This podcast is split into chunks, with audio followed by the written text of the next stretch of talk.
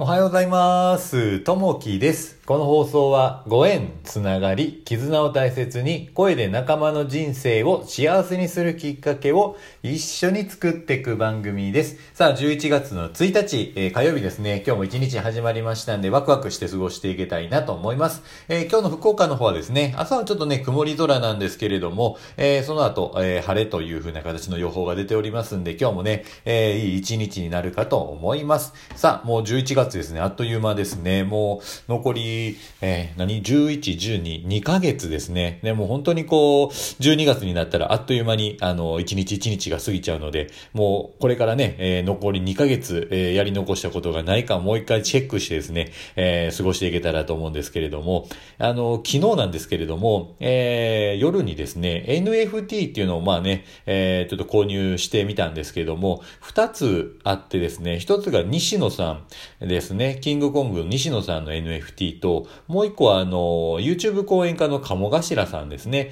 まあこれのセミナーがあって、まあ参加してたんですけれども、えーまあ YouTube 講演家の鴨頭さんのやつはちょっと購入できなかったんですけど、まあ西野さんの、えー NFT っていうのは購入できて、で、最初に一つね、えー購入できたんですけど、その後、まあみんなでこう一斉にスタートという形でこう競い合って、えー取るものに関してはなかなかね、えートレイもすぐに売り切れちゃったので買えなかったんですけども、なんかね、お祭りみたいな感じで、えーすごい楽しかったですね。まあ、あの、それぞれその西野さんのやつも色が違うキャラクターみたいなこう、えープペルのですね、えー NFT っていうのがあったんですけど、それをね、一つ購入してみて、で、結構ね、買った方たちはツイッターとかで、えーまあ購入したよっていうふうに挙げてらっしゃったんで、まあね、すごいこう盛り上がった一、一日やったなと思いました。まあこういったものをね、すごいこれからまあ今は NFT ってものすごいこう流行ったりしてるので、まあいろいろ勉強しながらやっていけたらなと思ってます。さあ、えー今日のね、お話の方は何かというと、えー適切なケアということですね。何この適切なケアというところなんですけれども、えーまあこの、えー適切なケアっていうのはいろんなものがあると思います。自分の体であったりとか、えーまあ例えば植物であったりとか、えー会う人であったりとか、そういったところのケアのことですね。えーある時 N さんは友人から、えーお祝いに、えー、胡蝶蘭を贈られました。胡蝶蘭について、え育て方を調べてみると、胡蝶蘭は多年草の植物で、え地上部が枯れずに枝葉を、え残したまま冬越しするので、え花がすべて落ちてしまっても、毎年花を咲かせることができますとあります。水のあげ方や置き場所、温度等に気を配りつつ花を楽しんだ後、手順に従って丁寧に植え替えました。植物も私たちと同じように生きています。胡蝶蘭に対する適切なケアを知らなければ、また花を咲かせることはできないでしょう。エネさんは胡蝶蘭の世話を通じて、職場で後輩を育成することの重要性を再認識しました。後輩一人一人の性格や特性を把握しつつ、えー声掛けをし、気持ちよく日々の業務に当たりたいものだと思いました。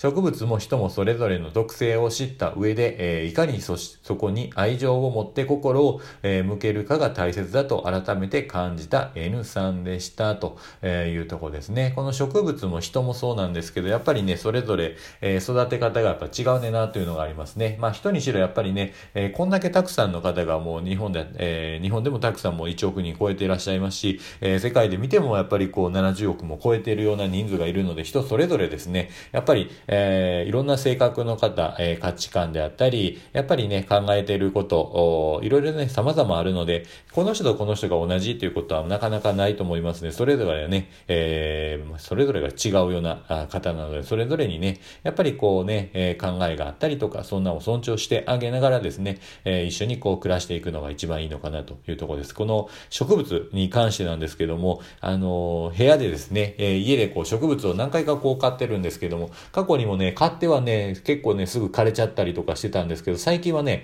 えー長く、まあ、一緒にこう生活できてるのがあるんですけど、今、えー家に置いてるのがドラセナというやつと、モンステラとか、えーパキラ、えー、サンス